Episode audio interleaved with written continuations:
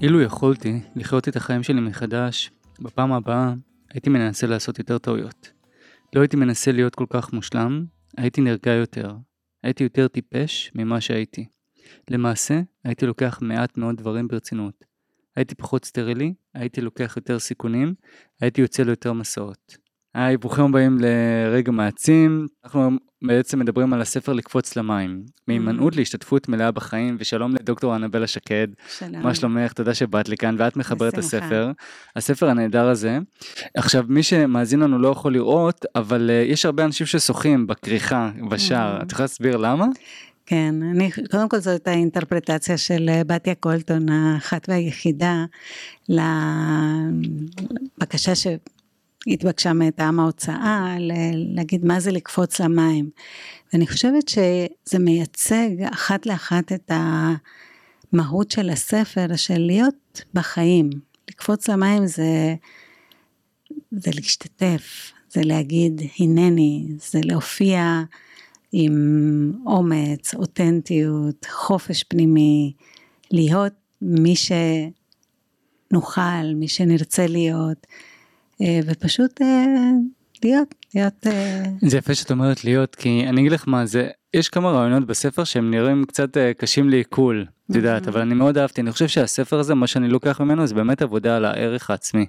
זה מה שאני חושב, כי הרבה מאיתנו, וזה גם רשום בספר מאוד יפה, ואני חושב שהרבה יכולים להתחבר לזה, שהרבה מאיתנו יש להם ציפיות מוגזמות לפעמים, אתה יודע, שאנחנו קטנים, אז כל העולם פתוח, ואתה יכול לעשות הכל, אבל את כותבת את זה מאוד יפה, שלפעמים מרוב שיש לנו ציפיות מוגזמות אנחנו בעצם נמנעים, ואנחנו נגיד את המילה הזאת הרבה פעמים עוד, הימנעות ונמנעים, ואז למעשה אנחנו לא זזים, אנחנו קפואים, מיואשים, מתוסכלים ולא מתקדמים הלאה. ואת אומרת לא, בוא נסתכל על זה בצורה אחרת, בוא נחשוב על מטרות חשובות יותר, אחרות, ואז נוכל באמת לצאת מהמשבר הזה או מהכיפאון. בדיוק. יש, בעצם אתה מצביע לאחד הרעיונות המרכזיים של הספר שלי, שהוא התוצר בסופו של דבר של המחקר שלי בדוקטורט, והוא שהדבר שהכי עומד בינינו לבין הגשמת, לא אגיד הגשמת הפוטנציאל, כי אני אפילו לא חושבת שיש פוטנציאל שצריך להגשים אותו, אלא שהוא הפוטנציאל נוצר תוך כדי הגשמה. אין לזה באמת גבול. וואי, זה יפה. פוטנציאל כן. נוצר תוך כדי הגשמה. נכון. ואנחנו חיים בחברה שכל הזמן מודדת ומשווה, והפנמנו איזה שהם סטנדרטים להערכה עצמית, שהם לא הגיוניים ולא אפשריים. ולכן הרגשי נחיתות שאנחנו מרגישים, או הפחד שאנחנו מרגישים מלהופיע כאנשים לא מספיק, לא מספיק טובים, לא מספיק מיוחדים, או נהדרים, היא לא בגלל שאנחנו לא בסדר, אלא בגלל שאנחנו לא מדהימים. ואז יש הפחות מאחי, הפך להיות לא מספיק ולא טוב. וזה מאוד מאוד מאוד מייאש. בעצם הספר הזה הוא מין סוג של ספר מוטיבציה, שאומר משהו מאוד שונה מכל הספרות הזאת, שאומרת לא, אתה לא יכול לעשות הכל, אי אפשר לעשות הכל, אף אחד לא יכול לעשות הכל או להיות הכל, אלא בוא נתחבר לרצונות, אפשר להגיד עמוקים או אמיתיים, אותנטיים שלנו, לנחיצות, מה נחוץ פה, זה לא רק מה בא לי, אלא מה נחוץ, מה הסביבה דורשת ממני היום, וללכת לעשות את הדרך קדימה. מה הסביבה דורשת ממני, שזה גם בעייתי, כי דיברנו על זה שגם בספר זה מוזכר שיש הרבה ערכים שאנחנו חותרים להשיג אותם, אבל זה לא אומר שהם נכונים לנו, או שהם נכונים בכלל לסביבה גם. עכשיו את אומרת פה כמה דברים, והראש שלי רץ, המחשבות רצות בראש שלי, אבל את באמת הספר הזה שונה, אני הרגשתי קצת, אני אגיד לך את האמת, אני משתף כאן, תוך כדי הספר הרגשתי כזה נו נו נו, כאילו, מה אתה כאילו, עכשיו בוא תתפקס, בוא תתמקד, אבל אני חושב שיש אמת מאוד גדולה בספר הזה, ואני חושב שהיא מאוד יפה, שבאמת אנחנו לפעמים רצים אחרי מטרות או שאיפות בלתי מוגזמות, אני, כי הן לוקחות כל כך הרבה משאבים, או דברים, אני אגיד לך למשל, את יודעת, בואי נשתף, אני גר בתל אביב, בסדר? ואני לא יודע מה את יודעת, את כאילו, את בכפר סבא. כפר סבא, אוקיי.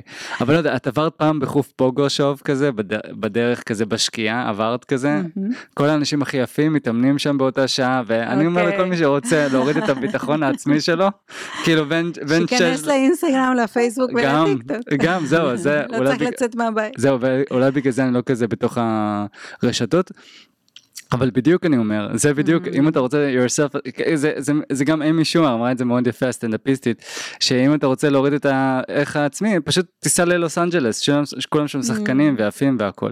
אז מה שאני אומר, זה הספר הזה שבאמת אני קיבלתי את זה, זה מה שאני חושב שאני אקח מהספר הזה, עוד כמה דברים מגניבים שאני אקח, שאנחנו נדבר עליהם עוד מעט, אבל זה באמת העבודה על הערך העצמי, כי כשאתה מטיל אותו, או שאתה... מטיל שאתה שם את הערך העצמי שלך על דברים כמו מראה חיצוני, זה מאוד בעייתי, מתנה, את הערך העצמי שלך במראה חיצוני, זה ממש עבודה, זה קשה, זה קשה כל הזמן, כאילו ואתה גדל עם השנים, והגוף משתנה, ואתה עדיין כאילו, כל הזמן אתה מקבל איזה שהם בומים כזה לפנים, לגוף. בדיוק, יש, נגעת באחת הדוגמאות הכי משמעותיות, וגם כואבות מאוד בחברה שלנו, שיש החזקה של מודל יופי, שיחידי סגולה, בודדים ובודדות, יכולים למלא אותו, נכון? ניתן לך דוגמה של תרגיל שעשו בבית ספר תיכון, שנתנו להם מגזינים, של כל מה שאתה יכול למצוא בבודקה של מגזינים, וביקשו מנערים ונערות לציין מהו מודל היופי, לפי דעתם. ומודל היופי הוא מודל של, בדרך כלל, בחורה מאוד מאוד צעירה, מאוד מאוד בהירה, גבוהה, בלונדינית, בתת משקל, ואחר כך הם שאלו את הנוער, האם יש מישהו במגזינים שהוא דומה להם? וואו. אז יש לנו פה מודל יופי, שהוא לא ניתן להשגה על ידי המון המון אנשים. הם לא מצאו, ברור. אין בה... בשלטי החוצות נקרא לזה, בכל המדיות, אין אנשים רגילים שמוצגים כמשהו שאני רוצה לשאוף אליו, ומודל היופי הוא גם אגב, אותם אנשים שהיום ממלאים את מודל היופי, בדיוק כמו שאמרת, הם לא ימלאו אותו בעוד 30 שנה, אנחנו נסתכל עליהן ונגיד, היא הייתה ממש יפה, אבל היא לא תמשיך להיות יפה, כי אין מודל של יופי אחר, של יופי בוגר, של יופי מלא, של יופי שהוא... יש לי שני דברים להגיד על זה, קודם כל אני חושב שהחברות פרסום היום עושות קצת עבודה בשביל לשנות את זה, ואתה רואה הרבה בשלטי חוצות וכאלה, כל מיני אנשים שהם רגילים במחאות, ולא אנשים שהם סופר סופר, אבל אני אומר לך, נגיד בחיים האישיים שלך, כי את גם, אני יכול להגיד, אני רזה וגם את רזה, ואת שומרת על עצמך, ואת יודעת, כאילו, זה המודל היום, רזון זה יפה, ושמנים זה פחות טוב, אבל... איך אנחנו כאן יכולים, כאילו, אני אומר, איך אתה לא הופך את זה למשהו שהוא כזה מטרה חזקה כזאת שאתה חייב לרדוף אחריה, ולוקחת ממך כל כך הרבה משאבים. כל דבר, תראו, מה שאתה אומר שהפרסומאים ושמנסים עכשיו להכליל דמויות שהן לא נראות בול כמו מודל היופי המזויף, כן, מזויף כאילו שהוא לא באמת קיים במציאות, זה לא ילך כל כך מהר, מפני שמחקרים מראים שאנשים מוכנים להוציא המון המון המון כסף בכל דבר שיקרב אותם למודל היופי, ולכן הפער בין המודל לבין מי שאני, זה מה שמניע אותנו להוציא כסף, ואם אנחנו נקבל את עצמנו, אנחנו נפסיק לקנות מקוסמטיקה ועד ביגוד ועד תוכניות הרזייה. שאם יהיה לי שאיפות שהן נורמליות במחרות או רגילות, הפער לא יהיה כזה גדול, ואז אני לא כזה יתאמץ. בדיוק, לא תתאמץ, אבל אתה תקבל את עצמך, תאהב את עצמך, ותשים את האנרגיה שלך, ואת הלב שלך, ואת הידיים שלך, במשהו שהוא אמיתי יותר, שזה מערכות יחסים ותרומה. כאילו זה פחות להיות עסוקים איך כל הזמן איך אני, מה שלומי ואיך אני, ואיך אני נראית, וכמה אני שוקלת, ואיך רואים אותי. אם אני כל כך עסוקה בזה, אני לא כל כך עסוקה באיך אני רואה אחרים. מה שאתה אומרת זה מאוד הגיוני, ואני קראתי את זה בספר ומאוד התחברתי לזה, ואני חושב שאנחנו מבזבזים כולנו הרבה משאבים במראה החיצוני, בדאגה נגיד, ואני אומר לעצמי מצד שני, איך אפשר? אנחנו אומרים עכשיו, את יודעת, מי שמאזין, אני רוצה שהוא ייקח איזשהו משהו פרקטי, את יודעת, שהוא יוכל כאילו באמת, כי מה שאת אומרת זה נכון, ואני חושב שכל מי שמאזין מבין שהתעסקות במראה החיצוני, זאת דוגמה אחת, אנחנו נביא עוד כמה דוגמאות, אבל במטרות שהן מוגזמות, או בלתי ריאליות, כל הזמן להיות במשקל, או שרירי בטן, או לא יודע מה, כשהחיים מציפים בפניך כל כך הרבה קשיים ואתגרים, אז זה לא כל כך ריאלי, ויכול להיות שזה תופס דברים אחרים משמעותיים וחשובים. אז איך אפשר לעשות את השינוי מיינדסט הזה? כאילו, הציפייה הזאת של למצוא עכשיו את הטיפ המושלם שמאזין ייקח, וישתנה חייו, אז הוא עוד ציפייה מוגזמת. יש פה שיחה שמציפה, נושאים שלא כל כך מדברים עליהם, כאילו ברוב השיחות, למשל היום אנחנו בנובמבר 2022, ובכל תסתכל מסביב חגיגת הקניות, נכון? אנחנו הולכים לקנות, אנחנו כחברה הולכים לקנות בקצת יותר זול, המון המון דברים שאף אחד לא צריך, והשאלה אם מישהו יכול לרדת מהמסלול הזה שסליל אותנו למקום הזה, של הנה זה הזמן, עכשיו אנחנו ממש ניתן מכה וזה שנדפוק את המערכת ונקנה יותר זול, או שאנחנו נגיד, אני צריכה משהו, אני רוצה משהו, הדבר שאני אקנה יתרום לחיים שלי, ל-well-being שלי, לעולם, משהו מהותי או משמעותי, או שזה יהיה סוג של עוד פעם, עוד איזה חוויה רגעית שתיתן לי איזה בוסט כזה של אושר מיידי, ולאחר מכן אנחנו נשאר עם כל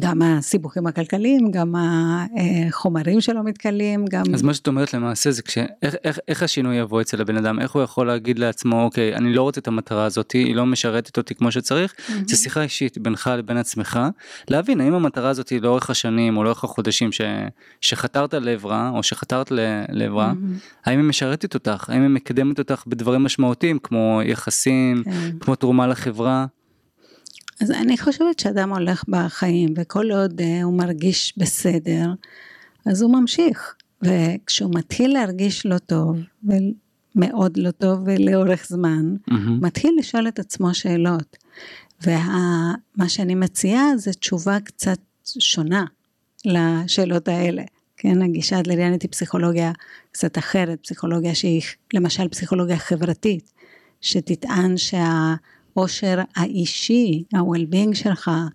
התחושת משמעות שלך, צריכה להיות קשורה הרבה יותר לכמות האהבה והעשייה והתרומה שלך, מאשר לכל דבר אחר.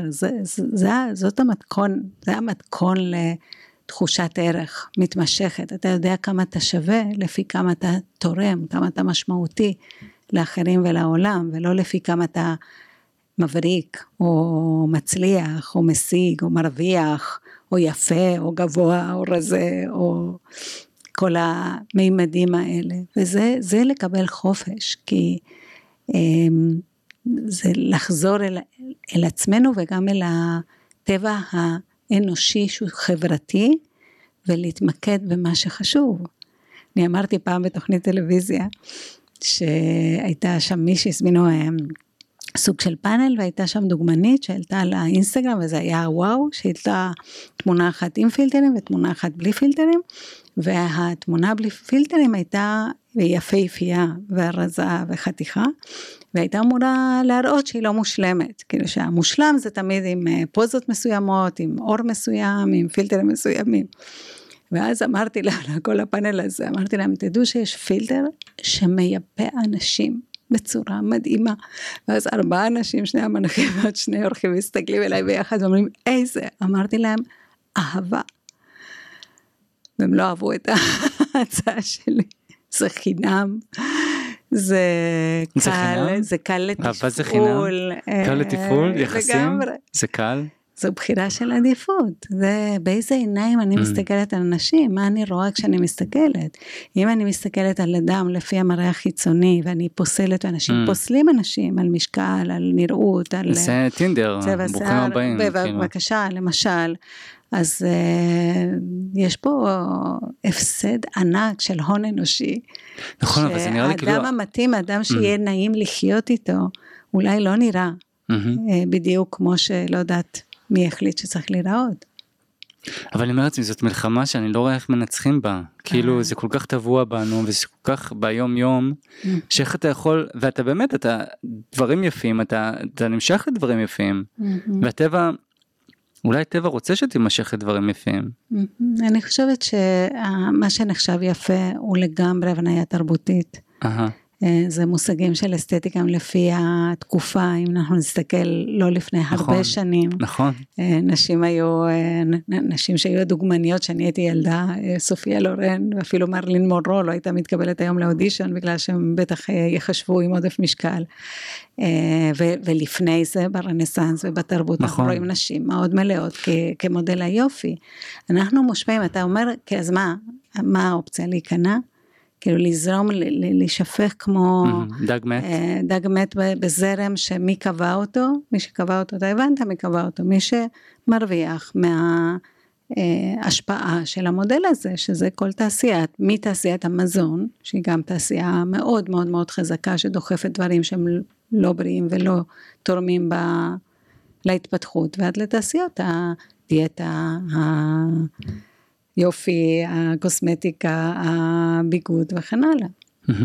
אז בוא נעשה קצת סדר, כי אני רוצה לחזור שוב, אנחנו מדברים בעצם היום על הספר לקפוץ למים, מהימנעות להשתתפות מלאה בחיים של דוקטור אנבלה שקד, ואני רוצה לשאול אותך, בואי תספר לאנשים קודם כל, מי אלה או הנמנעים? מי אלה שנמנעים מהחיים? כן, אז קודם כל ברור שאף אחד מאיתנו לא יכול להגשים או לעשות את כל מה אפשרי או רוצים לעשות, אוקיי? אז כל אחד מאיתנו בוחר את התחומים שבהם נשקיע את האנרגיה שלנו, את המאמצים שלנו, ואת התחומים שפחות נעשה את זה. כשאני מדברת על תופעת ההימנעות, התופעה שהובילה אותי לדוקטורט למחקר, היה המפגש בקליניקה כפסיכותרפיסטית, עם מטופלים שבאים בגלל שהם סובלים דיכאון, רקנות, חוסר משמעות, חרדות, סתם מרגישים רע באופן כללי, בלי שזה יוגדר בצורה מסוימת, ובתהליך הטיפולי הם כן מבינים את עצמם, את הנפש שלהם, והם לא עושים עם זה שום דבר. ואני בתור אדם, אמנם למדתי תרפיה ותמיד ידעתי שאני אעסוק בתחום הזה, ואני אדם של נפש ושל עומק, אבל אני גם אדם פרקטי, אני אישה שחושבת שהמטרה בסופו של דבר של התובנות הפסיכולוגיות צריכה להיות לתרגם אותם למעשים, כי המעשים הם אלה שמשנים מציאות. אז מבחינתי המטרה של הטיפול היא לא רק להרגיש יותר טוב, אלא גם לפעול יותר טוב, אני קוראת לזה well doing, זה לא רק well being, אלא well doing, היום אני גם יכולה להגיד שאחרי הרבה שנים שאני עוסקת בחיבור הזה, בין הנפש לבין השרירים לבין הפעולה, אני יכולה להגיד שמאוד קשה ליצור well-being בלי well-doing, כי אם האדם לא מתפקד. מה זה אומר ה-well-doing? זה לתפקד בצורה סבירה, מתאימה, במעגלי החיים. מה זה מעגלי החיים? יש 3 מעגלים, על פי אדלר, מעגל העבודה, והוצאת הלחם מהארץ, במובן הרחב, זה יכול להיות גם לצורך העניין, טיפול בילדים זאת עבודה, התנדבות זאת עבודה, לימודים זאת עבודה של הילדים או של סטודנטים. אז יש מעגל של יצרנות, נקרא לזה ככה, מעגל של אהבה, של זוגיות, ומעגל של חברה, של חברים. ואנחנו, אדם שהוא לא נמנע, הוא אדם שמתפקד בצורה סבירה, שהוא לא עול על אף אחד, והוא לא מרגיש איזה פספוס נוראי, שהוא לא נמצא באחד ממעגלי החיים. אז ההימנעות, הייתי אומרת שהייתי מגדירה מישהו כנמנע, אם הוא נמנע לאורך זמן, כי לפעמים יש גם תקופות כאלה, שאדם נמצא בין לבין, או באיזשהו מצב פחות טוב, והוא מוותר לעצמו, אבל אם אדם לאורך זמן נמנע מאחד השתתפות פעילה באחד מהמעגלים, אז אנחנו הייתי מגדירה את זה כבעיה של הימנעות, שאו שמביא אותו להרגיש דכדוך ורקנות וחוסר משמעות, והרבה פעמים גם דיכאון, או שמביא לסבל של אחרים, שנאלצים לעשות במקומו דברים, כי הוא לא עושה. זה כמה, עולים לי הרבה דברים. קודם כל, אנשים שהם בדיכאון, איך את תתייחסי אליהם? גם הם נמנעים? אוקיי, אני אנשום עמוק. לא כל אדם שחווה דיכאון הוא נמנע. זאת אומרת, יש אנשים שחווים רגשות מאוד של עצב, או ריקנות או דכדוך מתמשך, והם עדיין ילכו לעבודה כל יום או יטפלו בילדים. אז אני נמנע, ההגדרה של הימנעות זה אדם שיש מרחק בינו לבין משימות החיים. אוקיי? Okay? אז ההימנעות נבחנת לא לפי הדיסטרס, הסימפטום הנפשי, אלא לפי החוסר תפקוד. ואדם בתפקוד בדרך כלל יהיה יותר קל לנווט את התפקוד שלו למקום יותר מועיל ויותר משמח, מאשר אדם שלא מתפקד בכלל. עכשיו, הטענה של הגישה שעל פי אני עובדת, וכאן אני מבקשת מהמאזינים לשבת, אם הם במקרה עומדים, היא שלא תמיד החוסר השתתפות או ההימנעות היא תוצאה של סימפטום כמו דיכאון, אלא להפך. זאת אומרת שאדם החליט להימנע, אני לא משתתף, אני לא משחק, שוברים את הכלים ולא משחקים. זה ממש חשוב מה שצריך להגיד עכשיו. אז זה לא שאני לא מתפקד כי אני חווה סימפטום כמו דיכאון, אלא אני חייב משהו שיצדיק את חוסר ההשתתפות שלי. אני לא יכולה להגיד לעולם, להורים שלי או לבת הזוג שלי או לבן הזוג שלי, הקטע הזה, כל הקטע הזה של הקונספט הזה של עבודה לא בא לי טוב. כן? תמשיכו לפרנס אותי, תמשיכו לעשות בשבילי, אני לא כביסה, כלי, לא בא לי. אז מה יגידו לו? תמצא את החברים שלך, פחות או יותר, נכון? אבל אם הוא בדיכאון, אז הוא יקבל פטור. אז זה לא שכל דיכאון הוא איזשהו סידור שבא להצדיק או לתרץ את ההימנעות, אבל לא מעט מהסימפטומים הם כאלה. אני רוצה לעשות הפרדה בין אבחונים פסיכיאטריים כמו דיכאון, מה שנקרא דיכאון עמוק או מג'ורי או מחלות אחרות. את עושה איזושהי הבחנה. אני עושה הבחנה. זאת אומרת שכשהוא כן בן אדם בדיכאון מג'ורי, או בדיכאון קשה, זאת אומרת שהוא לא נמנע, הוא במצב באמת בעייתי. בוא נגיד ככה, שגם כל אדם, ולא משנה מה ההבחנה שלו, אם ימצא דרך לתפקד ולתרום, ירגיש יותר טוב. עכשיו, אם אדם, הפיזיולוגיה שלו, הכימיה, החשמל במוח שלו, לא מאפשר אפילו, נקרא לזה, להרים את הראש, אז לא נבוא בטענות, כמו שאדם חס וחלילה שעבר תאונה ושבר את הרגליים, ולא נבקש ממנו לעמוד. נכון? אבל נבקש אולי ממנו לשבת. זהו, אז אני מאוד התחברתי לנמנעים הזה בספר, ואני אמרת את זה כשזה דיכאון, אני חושב שזה איזו כוכבית כזאת, דיכאון זה... אני הייתי אומרת, דיכאון כמו הימנעות זה הרבה דברים, יש דיקי, נכון. יש דכדוך, יש רקנות, ויש, כמו שאמרתי, יש דיכאון קליני, זה קשת מאוד מאוד רחבה. אבל איך לצאת מזה? כי זה מה שיפה בספר שכתבת, איך לצאת מזה, ואני מאוד מחובר לדברים האלה, עשייה. עשייה, בואו תיקחו איזשהן מטרות קטנות, גדולות, אחרות, ריאליות עבורכם, ופשוט תעשו, פשוט תתקדמו, ואל תשאירו, אל תישארו בקיפאון הזה, אל תישארו באי עשייה הזאת, כי הרבה אנשים מבטרים הרבה פעמים. בואו נדבר על זוגיות, על קריירות, שאנשים חשבו שהם יכולים להיות שחקנים, או בזוגיות מסוימת, והם כל הזמן מקבלים את הלא, והלא, והלא, ואת מבקשת מהם להמשיך. למצוא אולי מטרות אחרות, אבל להמשיך לעשות. אז יש לנו כאן, כשאתה אומר פשוט לעשות, אם זה היה פשוט לעשות, הם היו עושים את זה, זה לא פשוט לעשות, ולמה לא פשוט לעשות? בגלל הסטאפ הקוגניטיבי, המחשבות שישנן מאחורי ההימנעות. אם אני חייבת להיות שחקנית מפורסמת, ולא מקבלים אותי לתפקידים כאלה, אז אני לא אעשה כלום, כולל אני מעדיפה לא לתפקד בכלל, מאשר נניח לעשות, לא יודעת, להנחות ימי הולדת בשביל הפרנסה, ולהמשיך להתפתח, ולראות איפה אני יכולה לבטא את הכישרון שלי במשחק. עכשיו, מי שמקשיב למה שאני אומרת, כרגע, או כמו שאמרתי את זה, ונגיד שחקנית או שחקן, יגידו זה תפוסנות, זה ויתור, אז מה עם החלומות, או אין מקום לחלומות. אוקיי, אני חושבת שזה, כאן זה לא מה שאני אומרת, אני אומרת שאפשר להקדיש את האנרגיה, כל עוד אני מתפקדת, שזה אומר לשכלל את היכולות ולנסות, נגיד, להגיע לאודישנים, או לכל דבר שיכול לקדם את האומנות שלי, ויחד עם זאת, זה לא או זה או כלום, כי כלום זה פחות ממשהו. לא, את אומרת משהו מאוד חשוב, אני מקווה שזה נחת, כמו שזה נחת עליי, כאילו, כי אני גם קראתי מהספר, כאילו הרבה, ובאים אלייך גם לטיפולים, ואת רשמת את זה גם בספרים, הרבה אנשים, ואני מרגיש את זה מאוד בדור שלי, ובדור גם שלפניו, שמרגישים כזה תחרותיות, וכשאתה לא מצליח להגיע למה שקורה היום, שהוא די נורמה, נגיד הייטק וכל מיני כאלה, אתה מרגיש left out, ואז אתה פשוט קופא על השמרים, ואתה לא מתקדם במטרות שחשובות לך, כי כולם סביבך ברמות הייטק מאוד גבוהות והכל, ואתה לא למדת, נגיד, סתם את המקצוע הזה.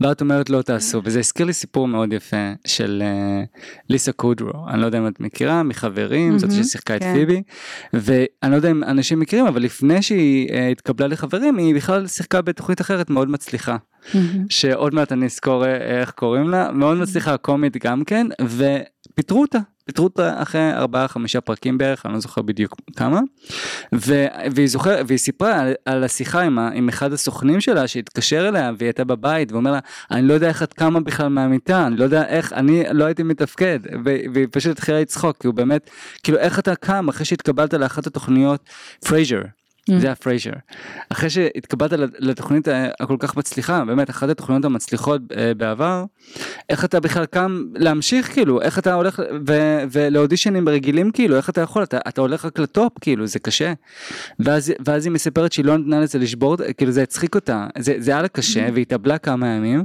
אבל זה הצחיק אותה, היא פשוט הלכה לאודישנים והיה חשוב לה רק שיראו אותה, ולחברים, האודישן הגדול, היא לא הלכה בגלל שהיא אמרה, טוב, בטוח אני אתקבל, ואני, לא, היא אמרה, אני רק רוצה שאלה מ-NBC יראו אותי, ואולי שימו אותי במקום אחר, כאילו, כי חברים זה ענק וזה גדול, וזה לא, והיא באמת הצליחה, כי היא שחררה את המטרות המוגזמות, השאיפות הבלתי ריאליות, להתקבל לתוכנית של ברמה הזאת. בוא, אני אגיד את זה קצת הפוך, כי זה שהצליחה בסוף כל כך, אז זה מקלקל את כל כל הסיפור שלנו, אתה אומר, תוותר ואז תקבל את הדבר הגדול. יפה שאת אומרת את זה, כן. ואני אגיד משהו אחר, שאם היא לא הייתה מנסה, לא היה צ'אנס שהיא תתקבל. אני חושבת שהעשייה עצמה, זאת אומרת, כל עוד אני עושה, משהו יקרה. גם תהיה חוויה, גם תהיה למידה, גם תהיה התפתחות, ואולי גם הצלחה. אבל מה קורה כשאתה עושה משהו, אותו דבר עוד פעם ועוד פעם ועוד פעם, וזה לא עובד, באמת שזה לא עובד. אז אם זה לא עובד ממש, קודם כל צריך לראות מה זה לא עובד, לא עובד או לא עובד בצורה מדהימה. בואו נבדוק את זה, אז קודם כל בואו נראה אם יש עקומת למידה. הרבה מהמאזינים יודעת עולם הדייטים וכאלה, והרבה אנשים שאני מכיר, זה לא עובד, אפליקציות באמת אומרים שזה לא עובד, ואתה יודעת, יש לי דידה שאומרת, יש רק שבורים במרכאות באפליקציות האלה, וכל מיני דברים כאלה, אני לא מאמין בזה כמובן, אבל מה את אומרת להם? אני, קודם כל, לבטל על זוגיות נראה לי לא לעניין, כאילו כשאדם, הייתי עושה כמה דברים. דבר ראשון, זה לבחון את הציפיות שלי. מה שאנשים מחפשים בדייט, הוא לא בדיוק, או אוהבים לראות בדייט, זה לא מה שמתאים ליחסים ארוכי טווח. אני אפילו אגיד לך... וואי, זה קשה מה שאת אומרת עכשיו, כי אני רואה כבר לאן את הולכת, ואני אומר שמי שמקשיב עכשיו בטח האוזניים שלו מתפוצצות, כאילו, את אומרת לי להימשך למישהי שאני לא מעוניין בה? אני אומרת הפוך, אני אומרת שאם אתה מאוד נמשך למישהי בדייט הראשון, אז אתה לא כל כך תשים לב אם היא מתאימה לך, כי אתה מלא מדי בהורמונים, זאת אומרת שאם אין כימיה אפילו, זה עוד יותר טוב, כי אז תוכלו להכיר כמה פגישות, ואם באמת תהיה התאמה, התאמה אישיותית והתאמה אישית, אז גם המשיכה תתעורר לפעמים יותר מאוחר.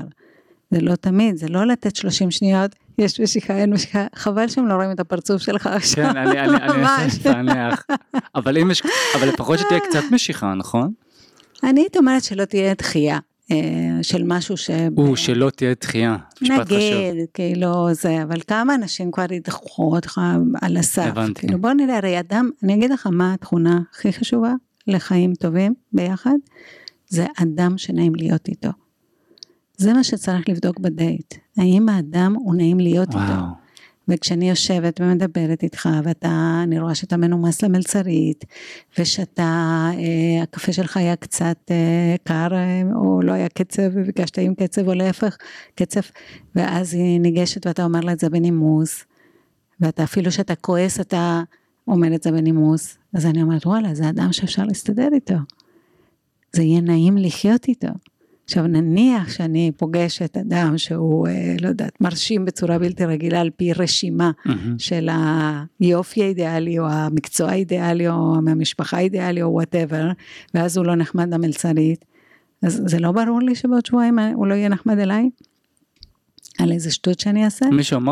מישהו אמר לי פעם, כאילו, תסתכל על איך הבן אדם מתייחס, כאילו, אל תשפטו איך הוא מתייחס... אליך, אלא איך הוא מתייחס לאנשים. זה מישהו שנתן לו שירות, כאילו שהוא לא מרגיש כשווה. אז זה דוגמה של, ולכן ההצעה שלי לאלה של מחפשי הדייטים, זה קודם כל, היופי הוא כמעט, או גובה למשל, הוא מימד שאין לו שום חשיבות, בחיים ביחד, ארוכי תואר. הבנות בטח המשתגעות כרגע, כי אצלהם, מה אסור בכלל שהוא יהיה מתחת למטר איקס, אני לא יודע מה. אז הבחור שיכול להיות פרטנר טוב, אבא טוב, מפרנס, שותף, אז מה? בגלל כמה סנטימטרים? מישהו שנעים להיות איתו. מישהו שנעים להיות איתו, ואגב, ולהיפגש כמה פעמים, לתת את הצ'אנס הזה, וגם אני רוצה להציע לכם חבר'ה, אני לא נגד אפליקציות, קודם כל יש אפליקציות ויש אפליקציות, יש קצת, יש את זאת של, כמו שאמרת, טינדר תוך שנייה, מזיזים הצידה, ויש כאלה שנשארים כמה דקות. שיש קצת יותר פירוט, כן.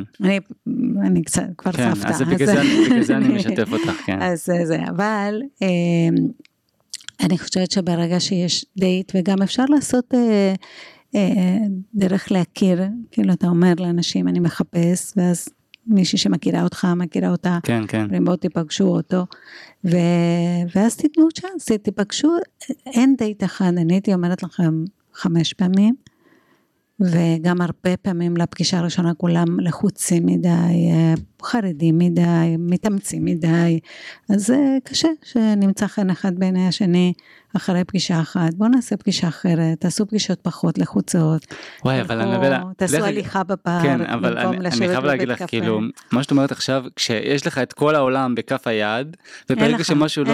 אין לך, זאת האמת. יש לך כל העולם על העץ. בדיוק, בדיוק, לא, אבל זה מה שמצחיק, כי אנשים, זה מה שהם חושבים, שברגע שנגיד היא עושה משהו לא הגיוני, או שהוא משהו מציק לי אצלו, ישר אני פותח את הטלפון, יש לי את האפליקציה, ואני מתחיל עוד פעם את המשחק הזה ימין שמאלה. אבל... בוא נצא מנקודת הנחה. זה אחד החסרונות, הקשיים, האתגרים של הדור הזה. אוקיי, אז מה שאתה אומר, זה מה שאני אומרת, זה שמה שמונע את יצירת הזוגיות, זה חוסר המסוגלות הזוגית, שזה להתעניין. שאנשים פגשתי המון צעירים, ואומרים, פגשתי אותו לפגישה אחת, הוא לא מעניין, או היא לא מעניינת. פגשת אדם חדש, אף פעם לא ראית, והוא לא מעניין, אז כנראה שלא התעניינת. אוי, זה יפה. כנראה שלא התעניינת. אז יש, איך אפשר שאדם לא יהיה מעניין? ואני לא אומרת את זה רק בגלל שמקצועי הוא אנשים. זה עניין של אני מנסה, אני רוצה למצוא כבר מן המוכן את העניין. העניין נוצר בשיח, בקשר, בהשקעת אנרגיה של שנינו בדבר שמעניין אותנו, ואז אנחנו נמצא את ה... אז אולי, אני חושב עכשיו תוך כדי שאת מדברת, אז אולי האפליקציות האלה בכלל, אין, זה לא דרך בכלל, וצריך לנסות דרכים אחרות, כי באפליקציות האלה, זה חוזר על עצמו, אתה נפגש, דייט, שעה, שעתיים, לא משנה מה, ואז כאילו, אין, אתה ישר כאילו חושב, אוקיי, זה הולך לעבר חתונה, ודברים כאלה, כאילו אין לך באמת את הסקרנות, את ההתעניינות, אני חושב, כאילו, להרבה אנשים. זה תלוי כמובן בגיל, במטרה של החיפוש. שוב, האפליקציה היא כלי להפגיש בין שני אנשים שלא היו נפגשים בנסיבות נגיד טבעיות, נכון? במקום עבודה, במקום לימודים, לא יודעת, זה היום זה יותר מקובל, אבל once יש לי את הליד הזה, יש לי את הטלפון של אדם אחד, אז עכשיו התפקיד שלי זה להגיד, אם אני רוצה למצוא, לא אם אני רוצה להמשיך לחפש, אם אני רוצה למצוא, אז אני עכשיו בודקת מה יש באדם הזה, והאם אנחנו יכולים להתאים ולהקים ביחד משהו, אם לא, אז אני אגיד שיש איזו אמביציה ילדותית, מוגזמת, להתאמה מושלמת ומיידית, שתהיה ללא מאמץ, ושתהיה בדיוק, ושאני ארגיש פרפרים, ו... good luck with that. זה לא יקרה. אבל אני אומר לעצמי, אם זה לא עובד... אולי כן, אחד... לא, אבל אם זה לא עובד, והאפליקציות לא עובדות, אז אולי תנסה דרך אחרת? כן, וגם אני רוצה להגיד לכם, שזה אחד הדברים שאתכם הצעירים מאוד מאוד מעצבנים, זה כשההורים מנסים לשדך, האמא במספרה, היא שומעת את החברה, ויש לה בת. נכון. אל תפסלו, כי למה לפסול? יש מישהו שרוצה בטובתכם יותר מאשר אמא. אז אם היא הביאה מישהי לא מתאימה, לא צריך להגיד, אמא תפסיקי להביא למישהי, תגיד, את יודעת מה? היא הייתה מתאימה בזה ש... לא יודעת מה, היא הייתה מאוד חמה, את זה אני אוהב. אבל זה שהיא הייתה, דיברה כל כך הרבה ורק על עצמה, זה אני פחות אוהב. אז בואו נכשיר אותם לחיפוש. אוקיי, זה היה מקסים ותודה לך על זה. אני רוצה לחזור לספר ולקרוא עוד קצת דברים על הימנעות, ואני רוצה שאנשים יבינו מה זה אומר הימנעות, כי זה ממש נגע בי כאילו. אז אני אקריא מהספר. הימנעות מעשייה חוסכת מאיתנו את חשיפת החולשות, הפגמים, הפגיעות והכישלון בפני אחרים. אך אינה מונעת את הכישלון עצמו. למעשה, חוסר עשייה הוא הסיבה העיקרית לחוסר הצלחה, והגורם המרכזי ביותר לכישלון האולטימטיבי בחיים, צמצום עצמי. כן. זה מקסים. מקסים וקשה, קשה. קשה לשמוע, אבל אני באמת חושב, אני באמת מאמין שהימנעות, כשאתה נמנע, אתה בעצם חופר לעצמך בור גדול יותר, כאילו עשייה יש בה כל כך דבר נפלא, אבל מה קורה כשהבן אדם באמת שבור, והוא ניסה וניסה וניסה וניסה, וזה לא עובד? אז הוא קודם כל קורא את הספר שלי, ואז יכול להיות שהוא הולך לטיפול, או שהולך לטיפול שהוא ממוקד, ברגע שהוא מבין גם מה הימנעות, איפה זה נתקע. מה תציעי לו דבר ראשון לעשות? אנשים שמרגישים שהם קפואים, ויש תחום בחיים שלהם, שהם לא זזים בו, מי שמאזין כרגע, שהוא מרגיש שיש איזשהו תחום שהוא לא מצליח, שהוא מנסה ומנסה, והוא כל פעם מקבל איזשהם בומים כזה לבטן, אני מציעה באמת לפנות לעזרה מקצועית. עזרה מקצועית. כן, לגמרי. כן, בין אם זה לטיפול, בין אם זה אולי לקואוצ'ינג, אם זה משהו, אם זה מטרה ספציפית. אבל מה הטיפול אמור לתת לו למעשה? הטיפול אמור לעשות כמה דברים, גם להעלות את תחושת הערך. אז בוא נדבר על זה באמת. כן, כי סיפרת את זה גם בספר. איך מעלים את תחושת הערך? כן. קבלה וחיוביות, כן? כן, אמרתי לפתח גישה חיובית לחיים וקבלה עצמית. קודם כל, החזרת האומץ זה אחד המיומנויות הטיפוליות. אז בוא נדבר עליהם, בוא נדבר איך אתה יכול בחיי היום-יום שלך להגדיל את תחושת הערך העצמי, ואז למעשה לעשות יותר ולצאת מהמצב של קיפאון והימנעות. כן, אז בוא נגיד את זה ככה. מאוד קשה לאדם להעלות את תחושת הערך העצמי שלו, כאילו אדם צריך להיעזר בעניין הזה, אבל אם אתם רוצים self-made, כאילו איך אני מעלה את תחושת הערך שלי, כן. לעשות משהו למען מישהו אחר, זאת אומרת אם אני רוצה, תלכו, אתם מרגישים נגיד יום שאתה מרגיש ממש בסה בדאון, אתה נכנס לאתר מד"א ואתה הולך לתרום דם, אוקיי? זה פעם בחצי שנה, אגב, אפשר, אז אני מקווה שלא תהיה בדיכאון יותר. אתה תראה איך אתה מרגיש אחרי שתרמת דם. להתקשר לחבר טוב, להתקשר למישהו שעובר איזושהי תקופה מאתגרת. למשל, לתת משהו. זאת משהו מועיל ומשהו תורם. ואתם תראו שמיד, הרי ברגע שאני הסתגלתי על תרומת דם, שזה משהו שאגב, מה כל הזמן מחפש, זה חשוב לעשות את זה. אתה כרגע מאוד יכול להיות שהצלת את החיים של מישהו. אתה שווה. כן, בלי שהיית צריך לוותר על שום דבר, זה אגב, אומרים שזה בריא לתרום דם מבחינת הפיזיולוגיה של הגוף, זה ממריץ תהליכים, מחדש וכן הלאה. אז אדם שמרגיש מדוכא, או נמנע, שקפוא במקום, שיש לו תחום שמאוד מכביד עליו, רגשי נחיתות, חוסר ערך עצמי, אז זאת אומרת, תרומה לאחר. תרומה לאחר, שזה יכול להתבטא, כמובן בדם. תצא קצת מעצמך, כן. אבל מה עוד? כל דבר, כל דבר. גם לשאול מישהו מה שלומך, גם להחזיק את הדלת 2 שניות למי שבא אחריך, לתת למישהו לצאת מהאוטובוס לפני שאתה עולה. נכון. כל אקט של תחושה חברתית, זאת אומרת שהוא למען מישהו, מלא באופן אוטומטי תחושת הערך. וואי, זה מדהים. הדבר השני... אולי אפשר להשאיר נגיד איזה 20 דקות ביום, פשוט לרשום כזה בלוז שלך, נגיד, אני יש לי לוזים, אני אוהב לרשום ברשימות. לא, אני אומר, איזשהו מקום כזה רק, שפשוט מתן לאחר. אני מציעה שלא תעשה את זה. לא. לא, כי אני לא רוצה שיהיה לך עוד משהו על הראש, שכשלא תעשה את זה, אתה תרגיש גם אשמה. אני מציעה שבכל רגע, לפני רגע אתה קמת מהכיסא שלך, כדי לקרב לי את המיקרופון. נכון. וזה גם מעשה, כדי לעזור לי ולעזור למעסינים. אז זה לא היית צריך לרשום את זה, ש20 דקות ביום הבנתי. אתה תעשה את הדבר הנכון. אתה רואה מה נדרש, מה צריך, ואתה עושה אותו. אתה מרגיש, עליי. זה לא מישהו אחר יבוא ויאסוף את זה, ינקה את זה, יעזור למישהו. מגיעה אישה עם עגלה ליד מדרגות כאן בבית אריאל, אז אתה מושיט יד כדי לעזור לה לעלות המדרגות. ולזה אני מתכוונת, להיות במוד של אני תרומה, אני עזרה לאחרים. וזה בעיקר כשאתה מרגיש ממש רע? ואתה רוצה להעלות את תחושת הערך עצמי. אם אתה רוצה לצאת מהר ממצב רוח רע, תתרום. ואני, אגב, אני אומרת את זה גם למודרכים שלי וגם למטופלים ולאנשים. אני אומרת, אל תאמינו לי לשום דבר. Try it at home, כאילו תנסי את זה בבית. לא צריכה להאמין לי. בואו נראה מה קורה.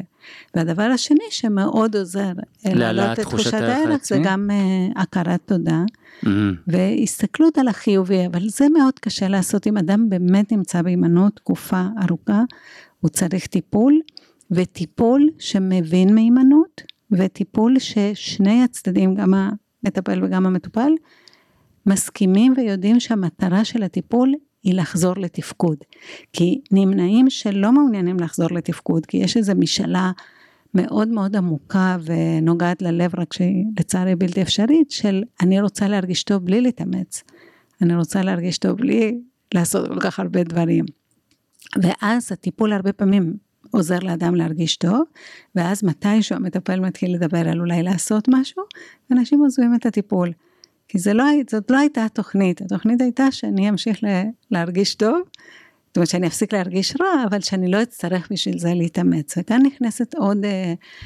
נכנס עוד מאפיין, שאני מדברת עליו בספר, שהוא החוסר אימון, הזכרת את הדור שלך והדור שלפניך, שחוסר אימון להתאמץ, לעשות דברים חוסר אמון? אימון להתאמץ. שהם לא מספיק מאומנים להתאמץ ולהשקיע ולהתמיד, גם אם לא רואים תוצאות. מפונקים, ככה את כותבת. ככה אני קוראת. זה קשה, קשה לקרוא את הדברים האלה. אני לא אומר שזה לא נכון, אבל זה קשה. זאת אומרת שזאת בעיה דורית, כן? בספר יש דברים שמעודדים, כמו הנושא של להבין שהאדם מרגיש בדרך כלל רע, לא בגלל שהוא כזה גרוע, אלא בגלל שהוא לא מושלם. אז זה מעודד, וזה קשה לקרוא שאנחנו...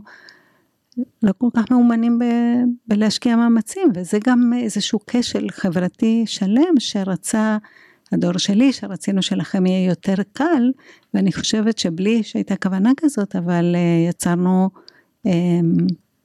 דור יותר מוחלש, כאילו יותר שמצפה שיקרו לדברים הטובים. בוא ניקח את מה שאת אומרת, ואני אלך עוד צעד אחד קדימה, אני חושב שהחברה היום, אתה חשוף לכל כך הרבה אנשים מכל העולם, עשירים, מצליחים, מיליונרים והכל, זה לא היה בתקופה של ההורים, או של אנשים מבוגרים. במיוחד לא כאלה שעשו את זה במהירות ובקלות. בדיוק. אז אני אומר, דווקא הדור הזה, יש לו הרבה יותר בעיה השוואתית, הערכים של החברה, כביכול.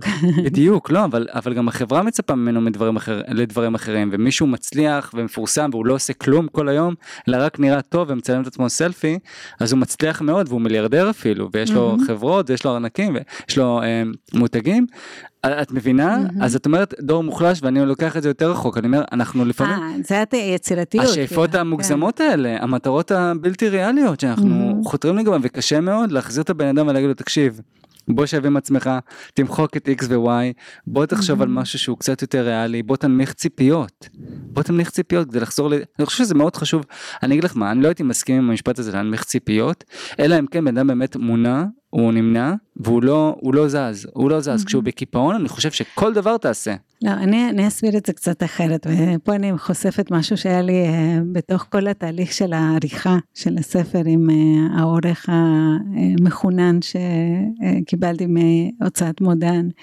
שבסוף ניסיתי להסביר לו, הוא מחק את זה בסוף, הוא ניצח בוויכוח הזה, שבסוף לא באמת צריך להנמיך ציפיות. מה שצריך זה להתמקד בצד שלפניך. תעזוב את הציפיות בצד. אני לא אומרת, בואו נשחק משחק קטן. אני אומרת, לא משנה מה היו הציפיות שלך. מה שחשוב זה מה שלפניך עכשיו. מה הדבר שצריך לעשות עכשיו. ואז אם תעשה את הדבר הזה, את הדבר הבא, את הדבר הבא, ותעשה את זה טוב, יהיה לך קצת מזל וקצת עזרה. יכול להיות אפילו שתגשים את ה... אמביציה הגבוהה, אבל בינתיים אתה חי, חווה, לומד, מתפתח, פוגש, כי בדרך אתה פוגש את האנשים שבסוף יהיו החברים שלך, שתהיה הזוגיות שלך, וכן, יכול להיות שתגיע רחוק בדרכים אחרות, ויכול להיות שלא, אבל תוכל להסתכל אחורה ולהגיד, אני חייתי, הייתי, זה היה שווה, זה היה משמעותי, אני לא...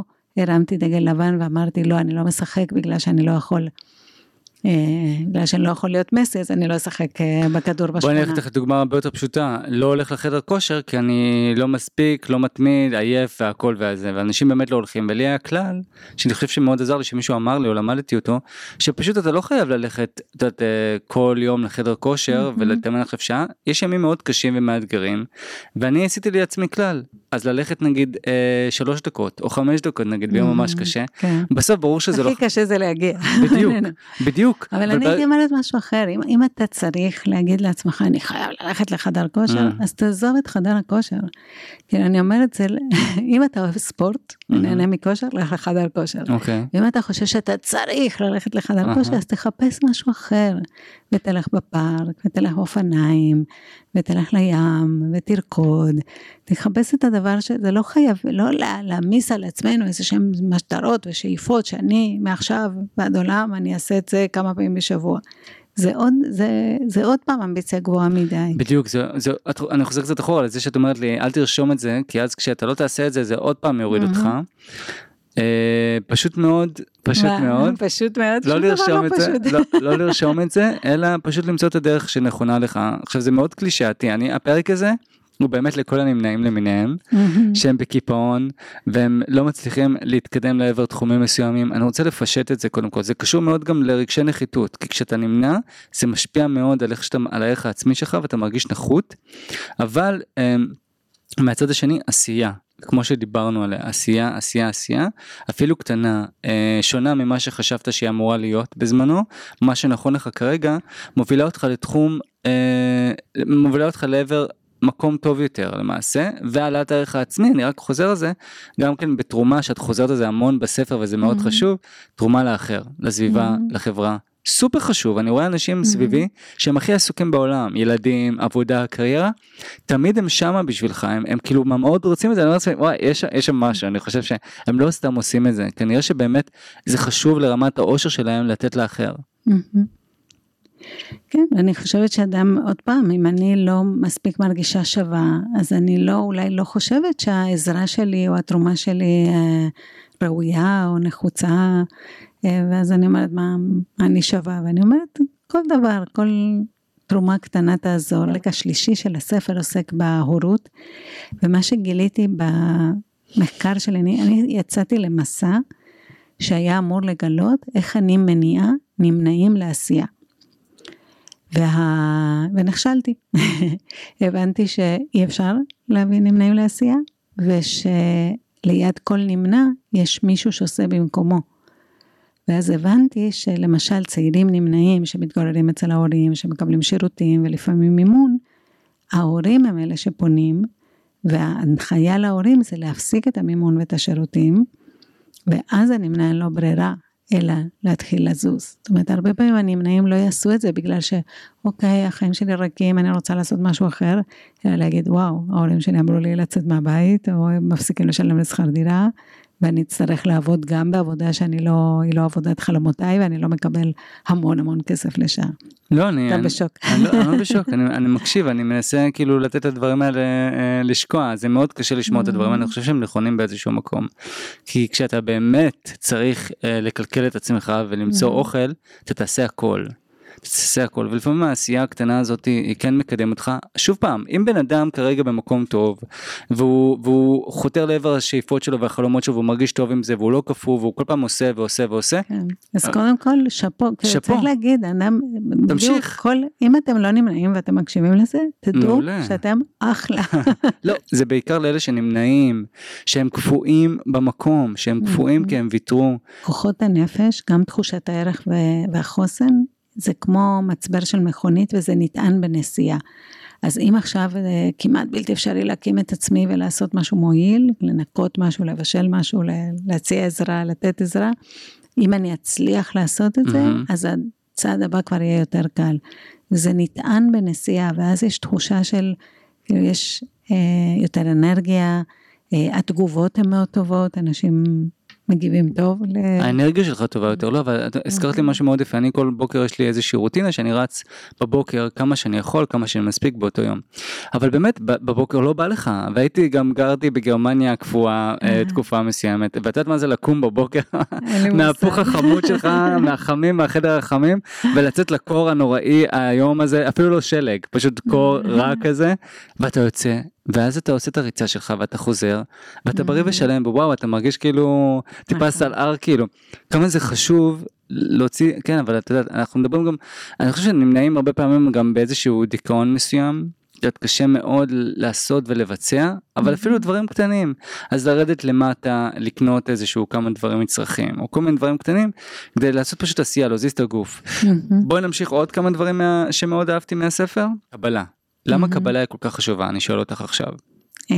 כאן חבל שאתם לא יכולים לראות, אבל אני עושה עם הידיים ככה, יד אחת למטה ויד אחת למעלה. זאת אומרת, יש איזה פער כזה, מרחק בין המצוי בחיים לבין הרצוי. Okay? כשיש פער בין המצוי לרצוי, יש שתי דרכים לצמצם אותו. אחת היא להתאמץ, לעבוד ולתקן, נכון? להשתפר כדי להגיע לה... רצוי, נגיד אני רוצה לשכלל את היכולת שלי לדבר בשפה אחרת, אז אני לוקחת שיעורים, מתאמנת, מדברת בשפה הזאת, ואז אני משתפרת, זה דרך אחת. והדרך השנייה היא להוריד את האמביציות, שזה בעצם לקבל את עצמי, ובגלל שאף פעם לא נוכל, המטרות האלה תמיד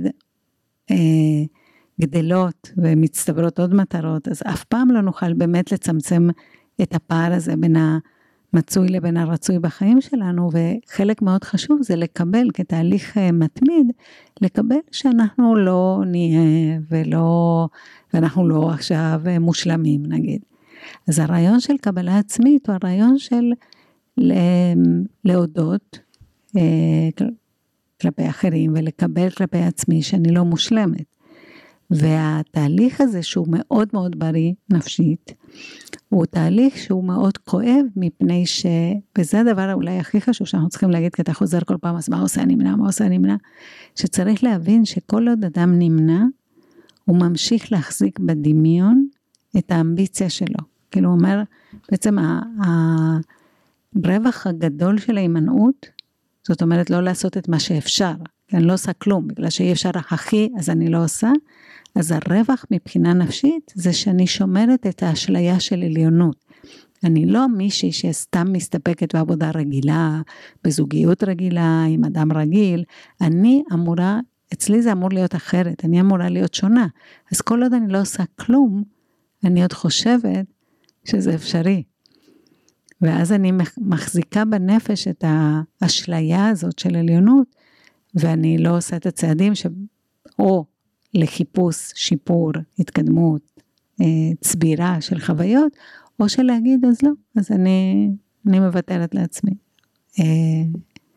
ואני מקבלת את עצמי כמו שאני, וזה ויתור, וזאת השלמה, וזה מגיע עם אבל, עם כאב, וגם עם פיכחון של לראות שאנחנו לא תמיד, או בכלל מדהימים, ועדיין אנחנו שווים.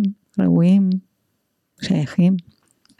אני חושב שצריך לעשות את זה הרבה פעמים, כאילו זה לא, יכול להיות שזה יחזור על עצמו, יכול להיות שאתה תחשוב שאתה מקבל, והייתי צריך להיות, כאילו רציתי להיות במקום X, אבל לא במקום X, ולכן אני מקבל את זה, אבל יכול להיות שזה יגיע עוד שבוע, עוד פעם יקרה משהו, ואז אתה תרגיש, כמו שזה, אני מסכים מאוד למה שאני אומר. זה לא שחד פעמי. זה לא חד פעמי, אבל אתה מעלה לי לראש, שתת פרידה למשל, אני יכול לדבר גם מניסיון אישי, שברגע שאתה נפרד, אז נגיד, אוקיי, היא אשת החלומות, וזאת מי שהייתה צריכה להיות אשתי, בלה בלה בלה בלה, ואז אתה נמנע, עזבי את האבל ואת הכאב והכל, אבל אתה נמנע במשך תקופה, אתה לא... או שלא, זה תלוי, אם אתה אומר, אם הייתה לי זוגיות טובה, או חוויה להיות בזוגיות, הייתה יותר טובה מהחוויה שלי להיות לבד, אז אני אלמד ממה שלא עבד, ואני, כן, בסדר, אני עצוב שבוע, שבועיים, חודש, חודשיים, ואז אני אסוף את כוחות הנפש, ואני אמשיך הלאה.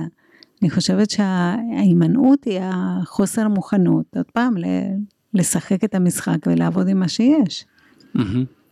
הקבלה היא חשובה מאוד, לקבל את המצב. אני אלך איתך עוד צעד למה שרשום בספר, למשהו שאני מאוד מאמין בו, ואת גם כתבת אותו, כמה זה חשוב שיהיה לכם בן אדם אחד בחיים שהוא מקבל אתכם ללא תנאי. אני מרגיש כאילו כשאתה יודע שיש שם מישהו שלא משנה מה, יקבל אותך ללא תנאי, אתה מקבל יותר ביטחון, אתה מתקדם, אתה עושה יותר. אני חייב להגיד, הנה, אני רוצה להגיד שאם אין אדם כזה בחיים, אז מטפל או מטפלת יכולים להיות האדם הראשון הזה. וכאן גם חשוב לי להגיד, אבל זה חייב להיות מישהו חיצוני? כן, כן, לא האדם עצמו. כאילו, חשוב לי גם להגיד שיש הרבה מקומות, כמו מכון אדלר למשל, שיש מתמחים שעושים טיפולים מוזלים, זאת אומרת שתדעו שלא צריך, לא, טיפול זה דבר כן, מאוד מאוד יקר. אנחנו היום מדברים בתל אביב, מה זה 450, 400 שקל לפגישה. אז כאילו יש גם אופציות של מתמחים, נכון. בבתי ספר לפסיכותרפיה, יש כמובן גם מסובסד בקופת חולים, ובמקומות אחרים, אז תדעו שיש גם אופציות כאלה. וגם, את יודעת מה, אז אני עשיתי משהו אחר. אז יש את הדבר הזה, וטיפולים והכל, למרות שזה הרבה... להשליך על המטפל, בו תהיה הדמות המקבלת שלי והכל, אבל אני חושב שגם יש אנשים קרובים בחיים שלכם שבאמת אוהבים אתכם, וכמו שאני עשיתי ופניתי לאותם אנשים ואמרתי להם, תקשיבו, אני צריך שתקבלו אותי ללא תנאי, בלי תנאים, בלי ביקורת, אני כבר יודע מה הביקורת, אני לא צריך שתגידו לי, פשוט תקבלו אותי, אני צריך שיש שם איזושהי דמות שבכל מקרה, שאני יודע בראש שלי שיש לי את הכפתור הזה, שתמיד הוא שם, לא משנה מה. אז זה איזשהו טיפ מאוד טוב מהספר, ואני חושב שיש אנשים טובים סביבכם, תמצאו אותם. עכשיו בוא נמשיך לעוד משהו, אתה יודע מה, אני פשוט, כי אני פשוט חייב, הספר הזה דגלנתי אותו וסימנתי לי כל כך יפה, למה שאני לא אעשה את זה, אבל אני כן אגיד לך משהו מאוד יפה שקראתי בספר, השימוש במילה מדהים, ואני כל הזמן, וואי זה מדהים, וואי זה, ואת כתבת משהו יפה, ילדים מפנימים מוקדם מאוד את הרעיון, שרק מה שמדהים הוא שווה. כיום כל הילדים הם לא פחות מנסיכים ונסיכות. לילד שהגה רעיון טוב אומרים אתה גאון, לילדה שחיברה חיבור מעניין אומרים את היא סופרת, ולמי שמתגבר על פצע קטן בברך אומרים אתה גיבור או מלך העולם. לא פלא שרוחם של צעירים רבים כל כך נופלת כשהם גדלים והם מגלים שהם לא נהדר, אלא רק בסדר גמור. יש פה איזשהו קידוש, זהו, פה סיימתי את הציטוט, יש פה איזשהו קידוש של הבסדר, גמור, ולא צריך עכשיו שכל דבר יהיה מדהים ושווה, שאני חושב שזה גם קצת הבעיה של נמנעים, שאם זה לא מדהים, אז זה לא שווה. בדיוק, כן. זה כמו שהתחלנו גם, זה אחת הסיבות להימנעות, שאם משהו לא מדהים הוא לא שווה, ואם לא שווה, לא שווה להתאמץ, לא שווה להשקיע, לא שווה אפילו להתחיל. וזה, כמו שראינו, זאת בעיה חברתית, זה בעיה ש... צריך פה הרבה, אני מקווה שיש פה, אני מבינה שהמאזינים שלנו הם בעיקר צעירים, אז אני רוצה אתכם מרדנים, אל תאכלו את התרבות הזאת, אל תאכלו, אל תהיו עבדים ושפוטים של רעיונות שלא מקדמים אתכם, לא לאמץ את העולם, תציעו אלטרנטיבה, תגידו לא, אני רוצה לחיות בחופש, תחושה מלאה, בתחושה של מספיק, ולא של רק הדבר הבא, והשיפור הבא, ורק אז אני ארגיש טוב.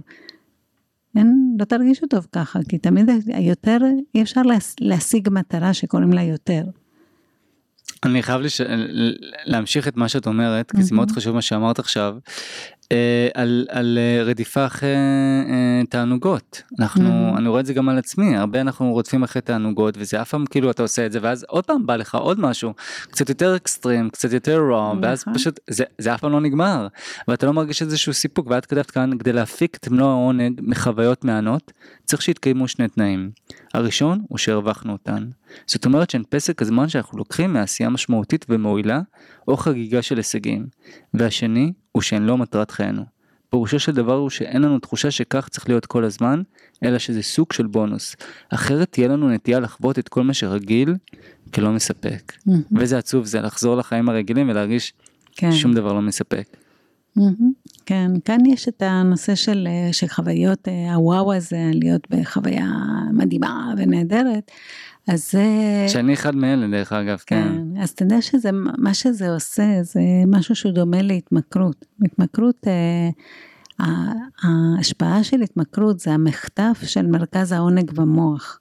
בעצם כשאדם מקבל גירוי מאוד מאוד חזק וישיר, למרכז הזה, כל מה שפשוט ורגיל, חיוך, חיבוק, חבר, כוס קפה, שמש, זה כבר לא מהנים, אלא רק החוויה המדהימה הזאת. ואחר כך, אם מדובר כמובן בהתמכרות, אז גם זה לא מענג. כאילו, אז בכלל אין יכולת לחוות עונג. לוקחים את הסם כדי לא להרגיש רע, לא לוקחים אותו כדי להרגיש טוב. אז כדי לשקם את תחושת העונג במוח, צריך קצת להיגמל, מהצורך בחוויות אינטנסיביות ומיוחדות שבלעדיהם חיי לא שווים, ולהתחיל לראות ביומיומי וברגיל את הקסם הזה של החיים, כן? השמיים, הענן, השקיעה,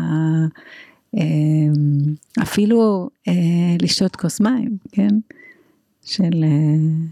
אני גם עושה את זה, אני מסתכל את זה מתוך כזה שאת מדברת, אני גם אוהב את השמש בבוקר, ואני נדעה מהחום ומהחמימות, ואני אוהב את הדברים הפשוטים, אבל... גרמני, כן.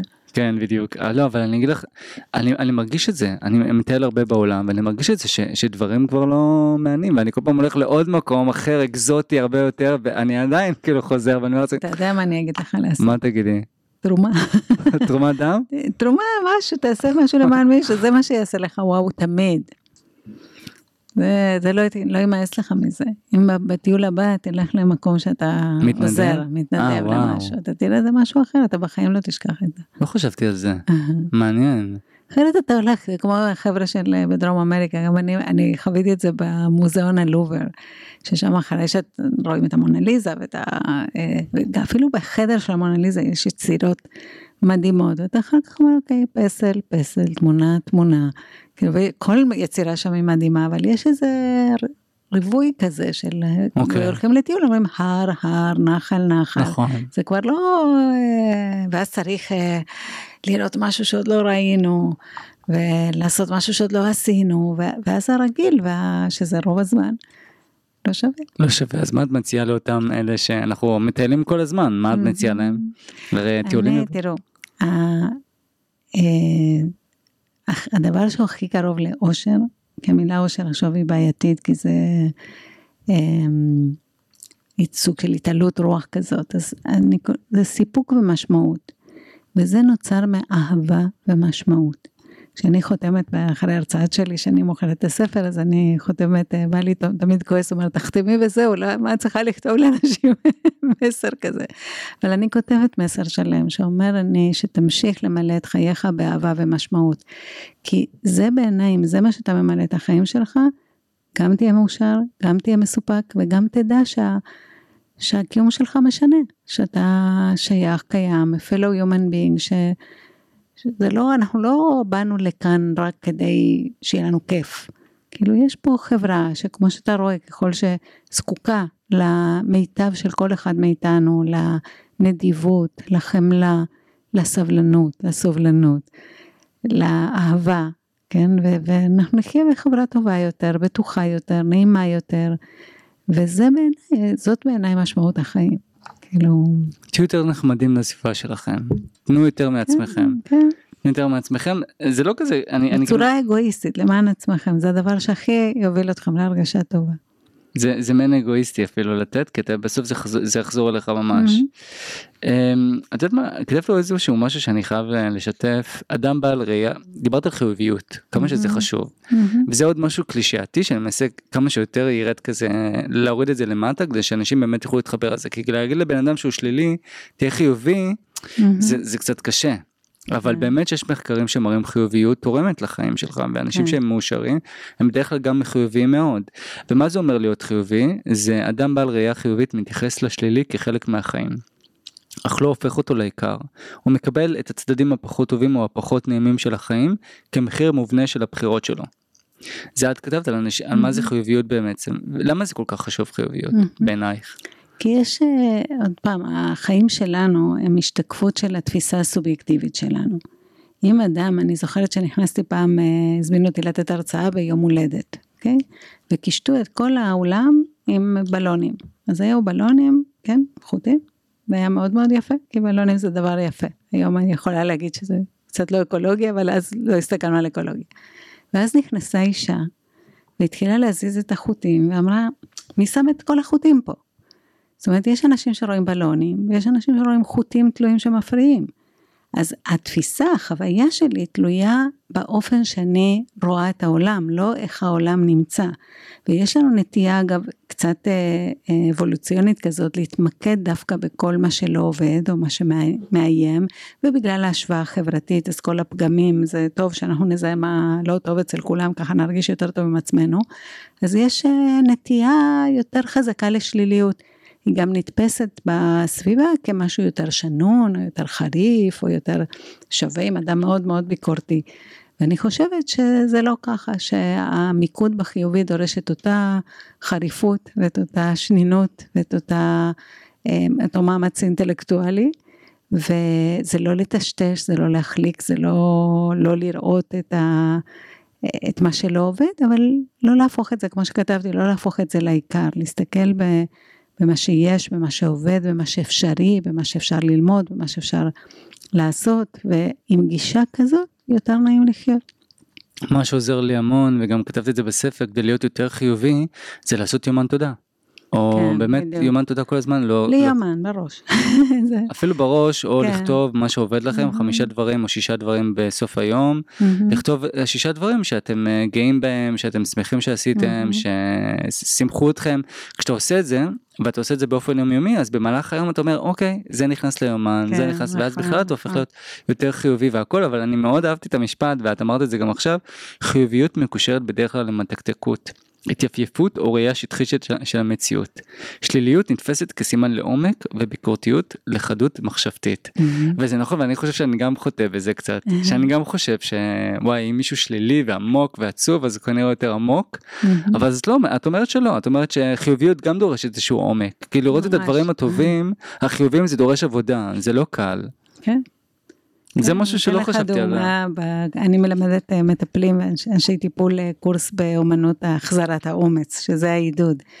ומישהי העלתה המקרה של מישהי שלא רק נבגדה על ידי בן הזוג שלה, גם נזווה. זאת אומרת, הייתה בגידה והזיבה שאפשר להגיד 2 סכינים בלב אחד אחרי השני. והיא שאלה אותי איך אני יכולה לעודד אותה כשהאופן שהיא הציגה את זה, איך אני יכולה להבטיח לעצמי שזה לא יקרה לי שוב.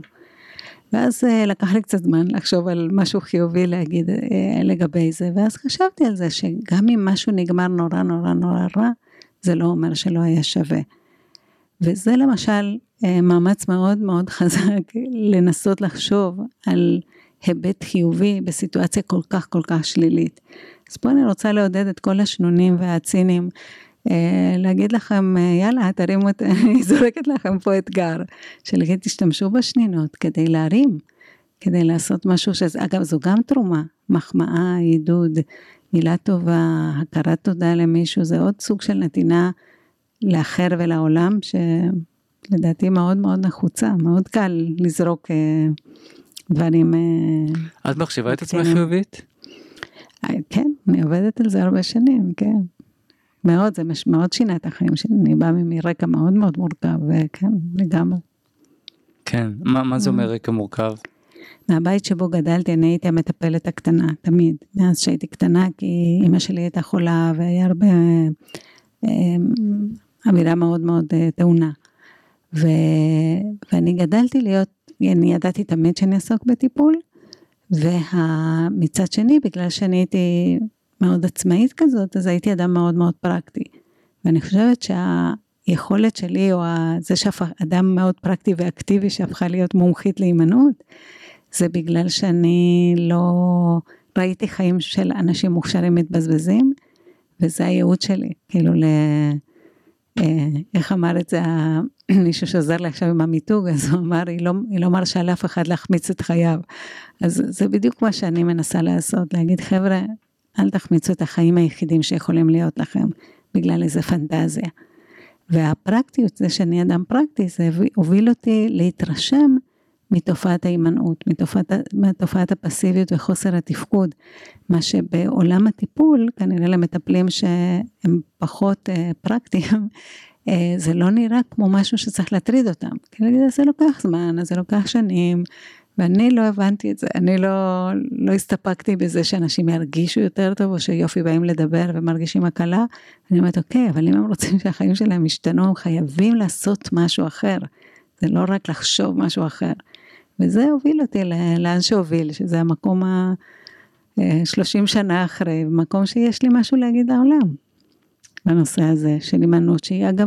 פנדמיה נוספת, תדעו לכם, כל מי שמרגיש נמנס, תדעו שבטח אחרי הקורונה של, יש עשרות אלפי אנשים שלא היו או לא חזרו לתפקוד מלא בחיים. בגלל המשבר של הקורונה. זה העמיק את זה. העמיק את זה. זה היה מקסים מה שאמרת עכשיו, את יודעת מה, אז אנחנו עוד מעט מסיימים ממש, mm-hmm. והייתי חייב לסיים בדבר האחרון, שאני mm-hmm. אני הולך להפסיק איתו בכל מקרה, אני הולך להפסיק אותו, כי את רשמת אותו ואני אמרת לעצמי, יו, אני גם עושה את זה, וחבל שאני עושה את זה. אנחנו הרבה פעמים יש ערכים, שאנחנו חותרים לגביהם, רזון ולמשל וכל מיני כאלה, ואנשים שהם באים אלינו והם רזו, אנחנו אומרים, איזה יופי שרזיתם. וגם אני עושה את זה. אבל אז מה אתה אומר לבן אדם בעצם? אתה אומר לו שרזון זה האידיאל שהוא צריך לחתור לגביו, ואם הוא לא רזה, אז הוא לא שווה, וכך הלאה. ואת אומרת, הנה, בכל פעם שמישהו אומר למישהו אחר את המחמאה נחשפת ביותר עלי אדמות, איזה יופי רזית, הוא משקף את ההפנמה והקבלה המוחלטת שמראה חיצוני, זה דבר חשוב מעין כמוהו. ושרזה זה יפה ושווה יותר. מאחורי המילה רזיתה מסתתר המשפט, אנחנו רואים, מודדים ושוקלים אותך. אנחנו מאשרים, משפחים ומגנים. זה היה קשה, כי אני אומר לעצמי, יו, גם אני הייתי, אני גם אומר את זה לפעמים. ואני אומר לעצמי, במקום זה, את אומרת פשוט, למה להגיד, איזה נפלא, את נראית נפלא. במקום רזית נפלא, נפלא לראות אותך. נפלא לראות אותך, או אתם נראים נפלא, כאילו. אתה יודע שגם אנשים שהם לא עם עודף משקל, הם עסוקים בזה מאוד. כאילו יש משהו בכל השפה הזאת של שקילה, מדידה, אשמה, בושה, שמעסיקה את כולנו, וזה פוגע בכולנו. את לא מתעסק, זה קשה, אני לא יודע מישהו שלא מתעסק בזה. במה? במשקל שלו? כן. אז קודם כל... Welcome, ברוך הבא. לא, מרום גילי אני יכולה להגיד לך שיש שלב שכנראה מפסיקים להתעסק בזה, ואני חושבת שאני מתעסקת מאוד בבריאות, באיכות הסביבה, בשקט, באכילה שהיא קשובה, וזה לא בהכרח במשקל. כן, אבל כן, זה נכון, זה חברה אוהבת את ה... אוקיי, אבל תמנעו להגיד לאנשים איזה יופי רזיתם, איזה יופי רזיתה. אם זה תלוי בי, זה יצא מחוץ לחוק. את הראשונה שאומרת את זה דרך אגב, אני לא שמעתי את זה במקומות אחרים, וזה כל כך יפה. אנבלה, איזה שם מקסים דרך אגב, אני לא מכיר שום משהו. מארגנטינה. מארגנטינה. יש לזה משמעות כלשהי? לא. לא, אנבלה, שם מקסים. תודה לך ממש, תודה לך על הפרק הנפלא הזה.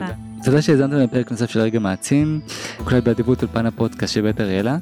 את מוזמנת לדרג ולעקוב אחרי הפודקאסט, נתראה בפרק הבא, ביי.